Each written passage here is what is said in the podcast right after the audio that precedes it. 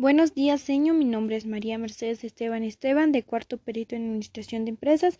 Para el área de Derecho Administrativo voy a responder las preguntas abordadas de la primera unidad. ¿Qué es el derecho administrativo? Es la rama del derecho que se encarga de la regulación de administración pública y la organización del buen funcionamiento del desarrollo humano. ¿Cuál es el objeto de estudio del derecho administrativo? El derecho administrativo tiene como objeto al estudiar las diferentes actuaciones en materia administrativa del Estado. ¿Por qué considero que es importante el estudio del derecho administrativo?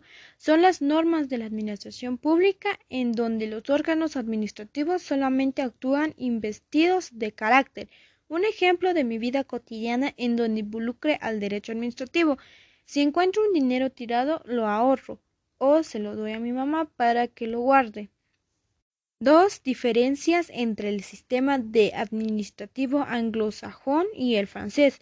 El anglosajón se basa sobre todo en el análisis de las sentencias judiciales y el francés es un punto de referencia obligado para nuestro contencioso administrativo. ¿A qué nos referimos? A las características del derecho administrativo, que dice que es común. Es común a todas las actividades municipales, tributarias y sus principios. ¿Por qué considero que es necesario la aplicación de los principios constitucionales del derecho administrativo? Un buen administrador hay que saber los principios constitucionales para conocer qué es juricidad, para qué sirve o las leyes y normas en la sociedad llevar a cabo una orden.